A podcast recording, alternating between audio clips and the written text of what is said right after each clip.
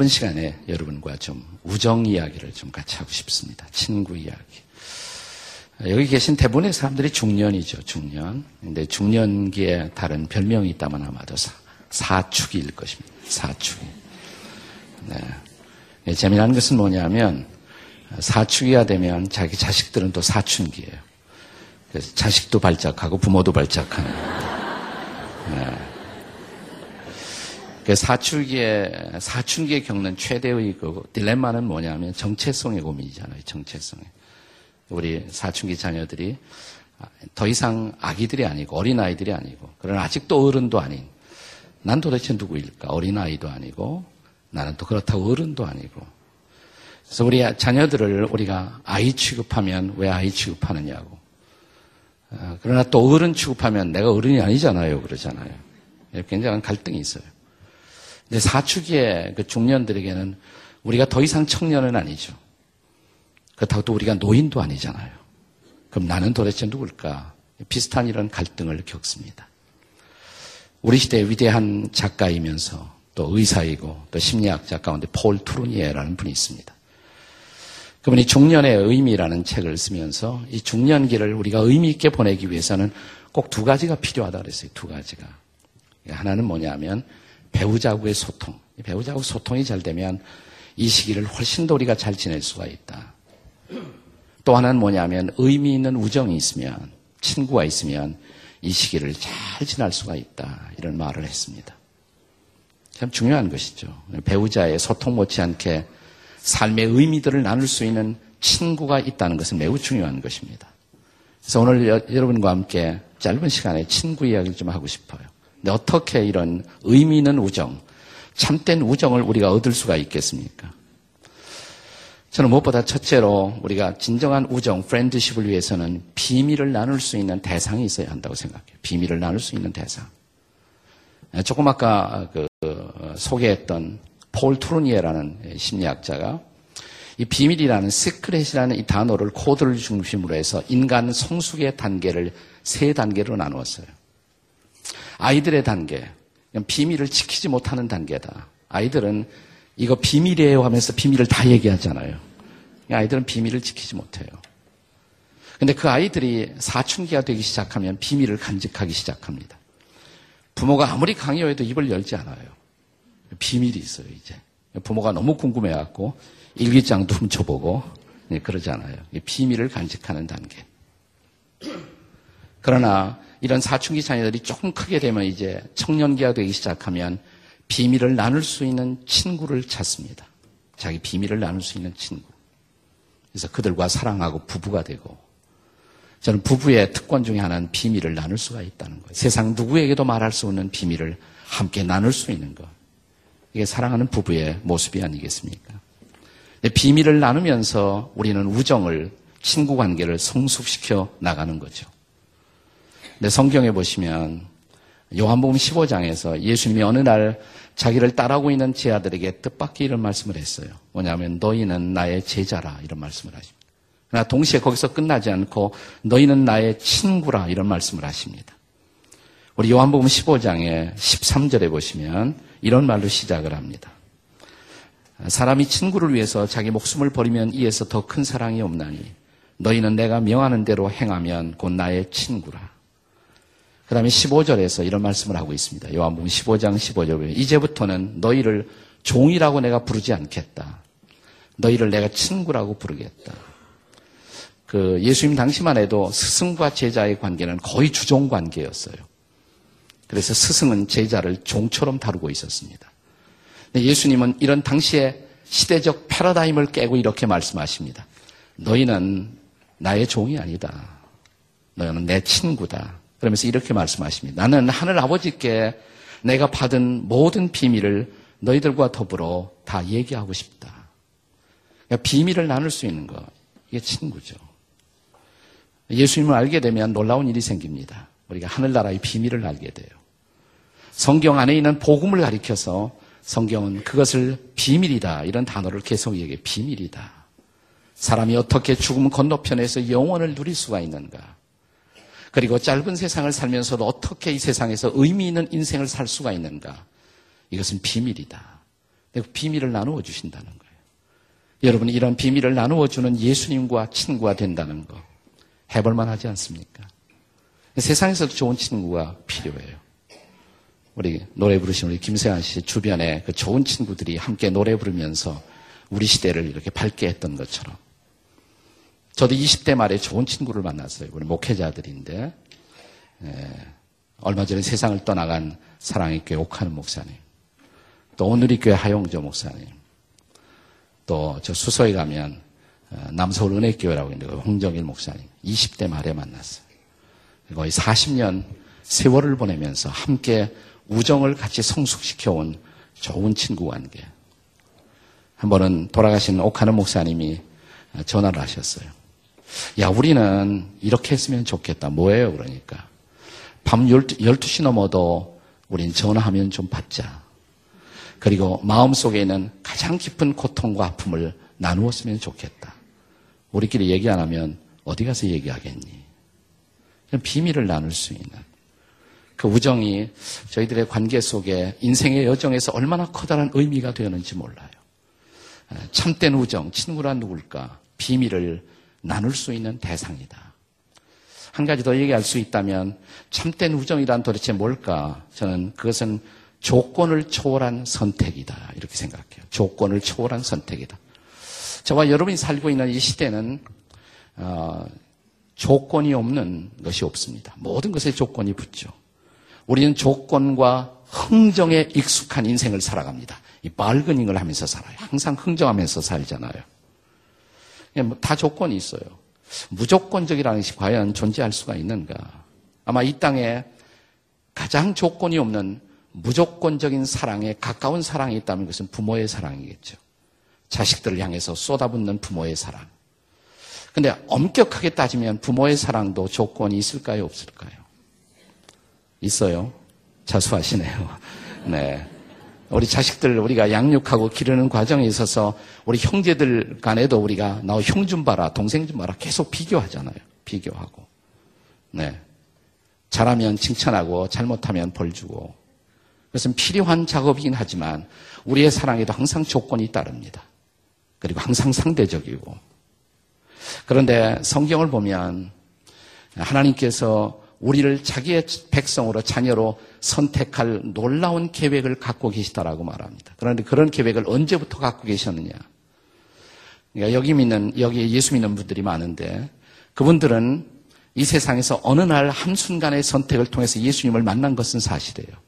근데 성경을 읽어보면 뜻밖의 하나님은 그런 계획을 하늘과 땅이 생기기 전, 창세 이전부터 하나님은 그런 플래닝을 계획을 갖고 계셨다.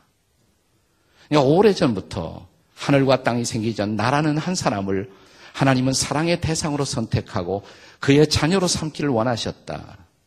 그래서 신학에서는 교리에서는 이런 것을 가리켜서 무조건적인 선택이다 이런 단어를 씁니다. unconditional election 이런 단어를 써요.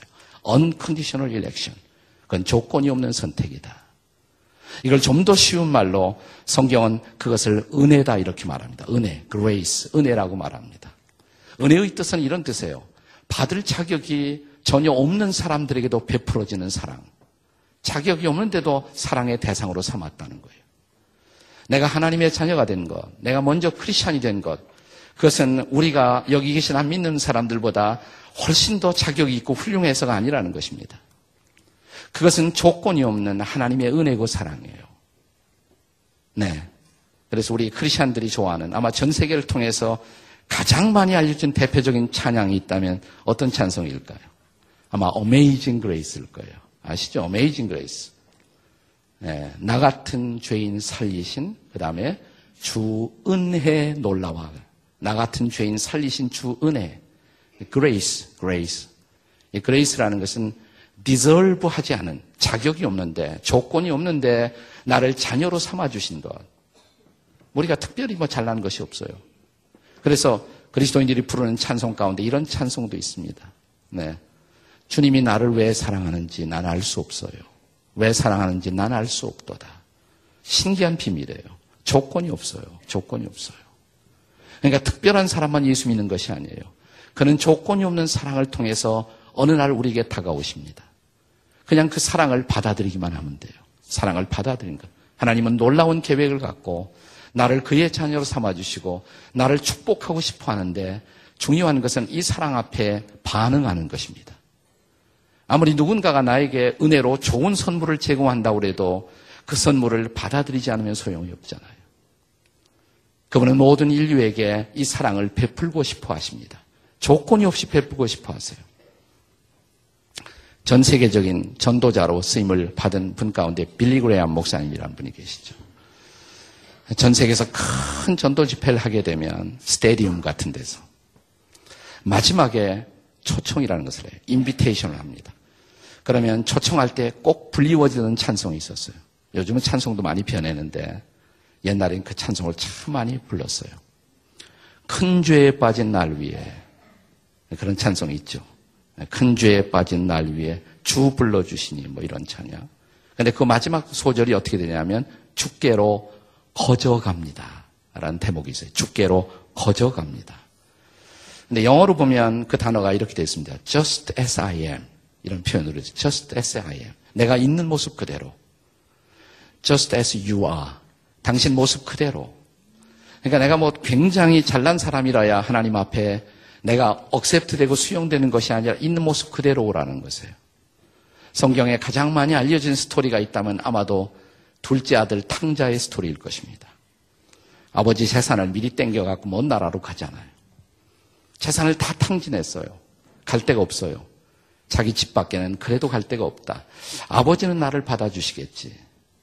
그리고 천근만근 무거운 발걸음으로 이 집 나갔던 둘째 아들이 다시 집으로 돌아오잖아요. 근데 그 대목을 묘사하는 성경에 보면 자, 아들이 자기 집에 도착하기 전에 저 건너편에서 아버지가 먼저 기다리고 있습니다. 그러니까 아들이 아버지를 본 것이 아니라 아버지가 아들을 먼저 봤어요. 그리고 아버지가 달려 나옵니다. 이 대목에서 한 유명한 성경학자는 이런 말을 했습니다. 아마도 이 아들이 한 발걸음을 걸을 때 아버지는 열 걸음을 달려 나왔을 것이다. 그리고 품에 안아요. 그 아들을 있는 모습 그대로 끌어안습니다. 남루한 모습. 옷은 다 이제 헤어졌을 것입니다. 지쳐있는 그 모습. 근데 그 모습 그대로를 안아주셨어요.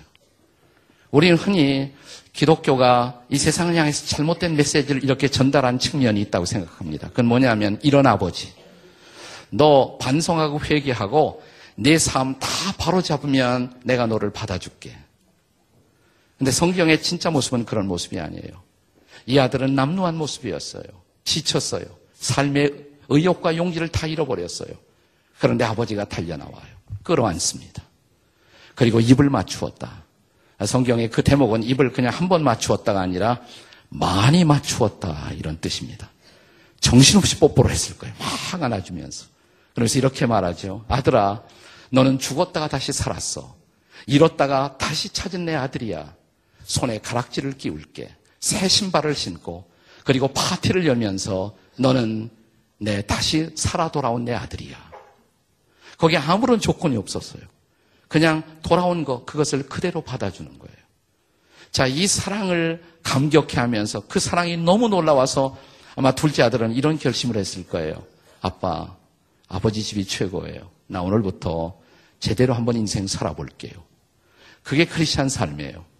그러니까 우리 삶 다 고치고 새로워지고 반성하고 완벽한 인간이 되면 내가 너를 내 자녀로 받아줄게. 그게 아니란 말이죠. 조건이 없어요. 그냥 있는 모습 그대로 받아주세요. 이게 바로 조건이 없는 사랑, unconditional love, 혹은 unconditional election. 이 조건이 없는 선택. 그리고 이렇게 말씀하십니다. 너는 정말 내가 사랑하는 하나밖에 없는 내 친구야. 내 친구야. 그래서 오늘 요한복음 15장에 보시면 이런 말씀이 있습니다. 자, 우리가 요한복음 15장에 보시면 16절에 예수님이 자신의 제자였던 사람들에게 이런 말씀을 하십니다. 너희가 나를 택한 것이 아니라 뭐라고 그랬습니까? 내가 너희를 택하여 세웠나니. 신앙에서 선택의 순간은 필요해요. 오늘 같은 날 그런 선택은 매우 중요한 선택이 될 수가 있습니다. 그러나 우리가 하나님의 자녀가 될 수가 있는 것은 우리 자신의 선택 때문이 아니라 주님이 이렇게 말씀하세요. 사실은 내가 너를 선택한 거야. 마치 자 둘째 아들이 집으로 돌아왔기 때문에 그는 아버지 집에서 자녀로 다시 살아갈 수가 있었겠죠. 아버지는 이렇게 말할 것입니다. 아니야. 네가 돌아왔기 때문에 내 아들이 된 것이 아니라 나는 이미 너를 아들로 인정했고 그래서 나는 기다리고 있었어. 나는 저기서 기다리고 있어서 네가 돌아오기만. 네가 나를 선택한 것이 아니야. 사실은 내가 너를 선택한 거야. 그래서 우리는 하나님의 자녀가 되고 또 하나님의 친구가 되고 그리스도의 친구로서 일생을 살아갈 수가 있다는 것. 한번 여러분이 선택해 볼 만한 경험해 볼 만한 그런 인생의 모험이 아니겠습니까? 어드벤처가 아니겠습니까? 자, 우리는 어떻게 진정한 우정, 영원한 우정을 얻을 수가 있겠습니까? 제가 첫차로 뭐라 그랬어요? 뭐가 필요하다고요? 비밀을 나눌 수 있는. 여러분 누구에게 비밀을 나누시겠어요? 부부 사이에 비밀을 나눌 수 있어요. 그러나 때로는 부부 사이에도 말하지 않은 비밀이 있습니다. 그러나 하나님 앞에서는 다 말할 수가 있어요. 하나님 이게 나예요. 나 이렇게 마음이 아파요. 힘들어요. 모든 것을 얘기해도 잠잠히 들어주시고 받아주시는 그분. 그런 친구 필요하지 않으세요? 또 하나 조건이 없는 선택으로 나를 선택해 주시고 나를 친구 삼기를 원하시는 그분. 흥정하는 세상에서 모든 것에 조건이 붙어 있는 세상에서 조건 없이 나를 친구로 받아주시겠다고 초대하시는 바로 그분. 그분의 초대를 한번 수락해보는 모험을 하고 싶지 않으십니까? 자, 한 걸음 더 나가서 여기 진정한 우정의 조건으로 목숨을 던지는 사랑을 예수님은 말씀하십니다. 목숨을 던지는 사랑. 여러분, 위기라는 것은 진짜 친구와 가짜 친구를 분별할 수 있는 기회죠. 내가 위기를 만나보면 진짜가 아닌 친구들 다 곁을 떠나갑니다. 다 떠나가요. 그러나 참된 친구가 우리 곁에 남죠. 위기의 순간에 그 친구는 나에게 어떤 마음을 보여주는가? 어떻게 내 삶, 삶의 장에 들어오고 있는가? 이것이 우정을 분별하는 가장 중요한 테스트라고 할 수가 있을 것입니다. 제가 참 좋아하는 시가 있어요. 지금은 세상을 떠나간 사상가였던 함석헌 선생의 시 가운데 그 사람을 가졌는가라는 시가 있었어요. 그 사람을 가졌는가 한번 들어보세요. 그 사람을 가졌는가 말리길 나서는 길 처자를 내맡기며 마음 놓고 갈 만한 사람. 그 사람을 그대는 가졌는가? 온 세상 너를 보려 마음이 외로울 때에도 너뿐이야 하고 믿어주는 그 사람을 그대는 가졌는가? 탔던 배가 가라앉을 때 구명대를 서로 사양하며 너만은 제발 살아다오 할 그 사람을 그대는 가졌는가? 잊지 못할 이 세상을 놓고 떠나려 할 때 너 하나 있으니 하며 빙글에 웃고 눈을 감을 그 사람을 그대는 가졌는가? 그런 친구가 있다면 여러분 인생을 사는 우리들의 모습은 우리들의 인생의 색깔은 얼마나 달라질 수가 있을까요? 세계 제1차전이 남긴 아름다운 우정의 이야기가 하나 있습니다. 1차 대전 때 미국의 어떤 마을에서 친하게 친기던 두 친구가 거의 동시에 징집되었어요. 그래서 유럽의 최전선에 이 두 친구가 함께 배치가 되었습니다. 그런데 한 날, 한 친구가 정찰을 나갔다가 적의 폭격을 받으면서 고립이 되어버리고 말았어요. 혼자 고립되었어요. 그리고 스쳐 지나가는 파편으로 이제 부상당해서 피를 흘리고 있게 되었습니다. 저 멀리서 아군 직전에서 보니까 이 친구가 자기 마을에서 같이 왔던 그 친구, 우정의 친구가 저 앞에서 지금 피를 흘리고 쓰러져 있어요. 근데 고립돼 버린 거예요. 고립돼 버렸어요. 친구를 그대로 둘 수가 없잖아요. 그래서 참호 속에서 기어 나와서 친구가 있는 쪽으로 가려고 그러니까 소대장이 가로막습니다. 안 돼! 너까지 죽어. 너까지 죽어. 그러다가는. 몇 번씩 나오려고 했지만 계속 그때마다 제지를 당했습니다. 아, 그런데 소대장이 한눈을 팔고 있는 사이에 드디어 그 친구는 참호 속에 기어 나와서 피 흘리고 있는 친구 곁으로 다가갔습니다. 그리고 마침내 그 친구를 들쳐업고 다시 아군이 있는 참호 속으로 왔습니다. 근데 왔을 때는 그 친구는 이미 숨이 끊어졌어요. 숨이 끊어졌어요. 그러자 소대장과 곁에 있는 사람들이 막 야단을 치기 시작합니다. 봐, 소용없는 일을 했잖아. 너까지 죽을 뻔했잖아. 그때 이분은 자기 소대장에게 놀라운 이런 말을 남깁니다. 뭐냐면 소대장님, 근데 내 친구 곁에 갔을 때 숨이 끊어지지 않았거든요. 그때 내 친구가 나한테 뭐라고 말했는지 아세요? 뭐라고 말했나? 친구야, 난 네가 찾아올 줄 알았지. 친구야, 나는 네가 찾아올 줄 알았지. 이게 바로 친구예요. 이게 바로 친구의 우정이죠. 그런데 오늘 성경의 요한복음 이 15장 13절에서 예수님은 놀라운 말씀을 하십니다. 한번 따라서 해보세요. 사람이 친구를 위하여 목숨을 버리면 이보다 더 큰 사랑이 없느니라. 예수님은 이것을 교훈으로만 하, 말씀하셨을까요? 사람이 친구를 위해서 목숨을 버리면 이보다 더 큰 사랑은 없어. 아니, 그분은 목숨을 버리셨어요. 하나님의 아들이신 예수께서 이 땅에 오신 이유. 자기가 사랑하고 싶었던 인류들, 그들이 죄 속에서 무너져가는 모습을 보고, 그리고 짧은 세상 인생 끝나면 하나님의 심판을 피할 수 없던 우리들의 모습을 보시고, 그 예수님은 우리의 죄, 우리의 허물, 우리의 모든 아픔을 대신 짊어지신 거죠. 그리고는 십자가에 못 박혀 거룩한 피를 흘리셨습니다. 지금 그 예수님이 사랑하는 제 아들에게 이렇게 말씀하고 있습니다. 사람이 친구를 위해서 목숨을 버리면 이에서 더 큰 사랑이 없느니라. 여러분, 이 예수님의 사랑을 입으면 그 예수님의 친구가 되어 나를 위해 목숨까지 버려주신 그분. 그분의 드라마는 그분의 스토리는 십자가의 죽음으로 끝나지 않습니다. 성경은 그분이 장사한 지 사흘 만에 부활하셨다고 말합니다. 그는 살아계신 주님이 되어 계십니다. 그래서 이제 그를 따라오는 사람들의 삶 속에 기도를 들으시고 개입하시며 우리를 인도해 가시는 놀라운 인생의 목자가 된다고 선포하십니다. 그 하나님의 아들이신 예수께서 만약 저와 여러분의 인생의 친구가 되어 주시고 그리고 인생의 길을 동행하신다면 어떤 사건이 일어날까요? 우리 인생은 얼만큼 변할 수가 있을까요? 1800년대 영국의 20대 그 트리니티 칼리지라는 영국의 아주 명문 대학 중의 하나인데 그 대학을 졸업하고 장래가 아주 촉망되던 청년 하나가 있었습니다. 그는 대학에서 사랑하는 여인을 만나 약혼을 합니다. 그리고 결혼을 기다리고 있었는데 어느 날 갑자기 그 약혼자가 죽어버려요. 마치 하늘이 무너지는 것 같았어요. 앞이 보이지 않았어요. 내 인생은 미래가 끝났다고 생각을 했습니다.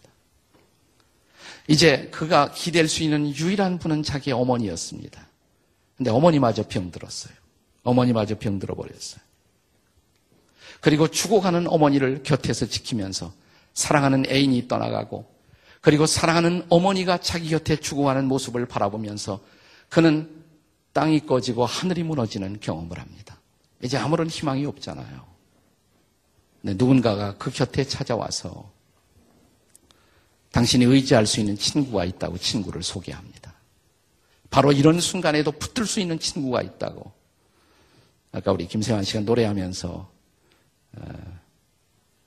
집을 떠나기 전에 기도했나요? 라는 찬송을 불렀는데 이런 순간에 당신이 하늘을 올려다 볼고 기도할 수가 있다면 그리고 기도를 응답하시는 분이 있다면 그리고 이런 절망의 자리에서 벅차고 일어나서 새로운 인생을 살아갈 수 있는 놀라운 길이 있다면 어떻게 하겠느냐? 그게 누구냐? 그분이 바로 하나님의 아들 예수 그리스도라고. 그래서 그는 자기 인생의 절망의 자리에서 처음으로 예수 그리스도라는 분을 자기 마음속에 인격적으로 구주와 주님으로 영접하고 평생 난생 처음 기도를 합니다. 그 예수님을 향해서 주여 이렇게 말합니다. 주여. 예수 믿는 사람들 가운데 극성 맞은 사람들은 주여가 절 않고 주여 뭐 이렇게 말하는 사람도 있어요. 네. 저같이 고생한 사람은 그냥 주여 이렇게 말합니다. 예, 주요란 단어를 아주 쉽게 고쳐서 말하면 네, 마스터란 말이에요. 주인이란 뜻입니다. 이따 없이 이렇게 그 말을 바꾸어서 기도하면 훨씬 더 의미가 있습니다. 주인님. 지금까지 내 인생의 주인은 나였어요. 내가 주인인 줄 알고 살았어요. 그리고 내 마음대로 살았어요. 그런데 그것이 방황이었습니다. 그것이 끝없는 삶의 미로였어요. 그래서 어느 날 나는 내가 내 인생의 주인 되기를 그치고 나를 창조하신 하나님, 그리고 그 하나님의 사랑하는 아들, 나를 위해 십자가에서 목숨을 버려주신 그분, 그리고 나하고 친구가 되고 싶다 하는 그분, 그분을 내 마음속에 영접하고 나는 그분을 향해서 이렇게 고백하기 시작합니다. 주인님, 주님. 그때 내 삶은 놀라운 변화를 일으켜요. 더 이상 내가 내 인생의 모든 것을 몸부림치면서 감당할 필요가 없어요. 나는 주인 대신 그분과 더불어 의논하며 기도죠. 또 그분의 인도함을 받으면서 살아요. 노래하면서 살아요. 그리고 죽음 건너편에 있는 소망을 바라보면서 살아요. 우리를 저 영원한 길로 인도하시는 분. 그리고 이 짤막한 세상 길에 친구가 되어서 step by step 걸음마다 인도하시는 그분. 바로 이 청년이 그 예수 그리스도를 영접한 거예요. 그러자 마음속에서 노래가 나와요. 막 손이 춤추기 시작해요. 그가 유명한 찬송시 하나를 작사하기 시작합니다. 그게 크리스천들은 잘 아는 찬송인데 죄짐 맡은 우리 구주 어찌 좋은 친구인지 걱정 근심 무거운 짐 우리 주께 맡기세 주께 고함 없는 거로 복을 얻지 못하네 사람들이 어찌하여 아뢰일 줄을 모를까 죄짐 맡은 우리 구주 어찌 좋은 친구인지 What a friend we have in Jesus 정말 예수보다 놀라운 친구가 어디 있는지 나는 오늘 이 시간에 이 가을 여러분의 인생에서 여러분이 만날 수 있는 가장 위대한 친구, 가장 놀라운 친구. 세상 모든 사람들이 나를 배신해도 내 곁에 남아 있을 수가 있는 친구. 예수 그리스도를 여러분의 친구로 소개해 드리고 싶습니다. 같이 머리 숙여 기도하시겠습니다.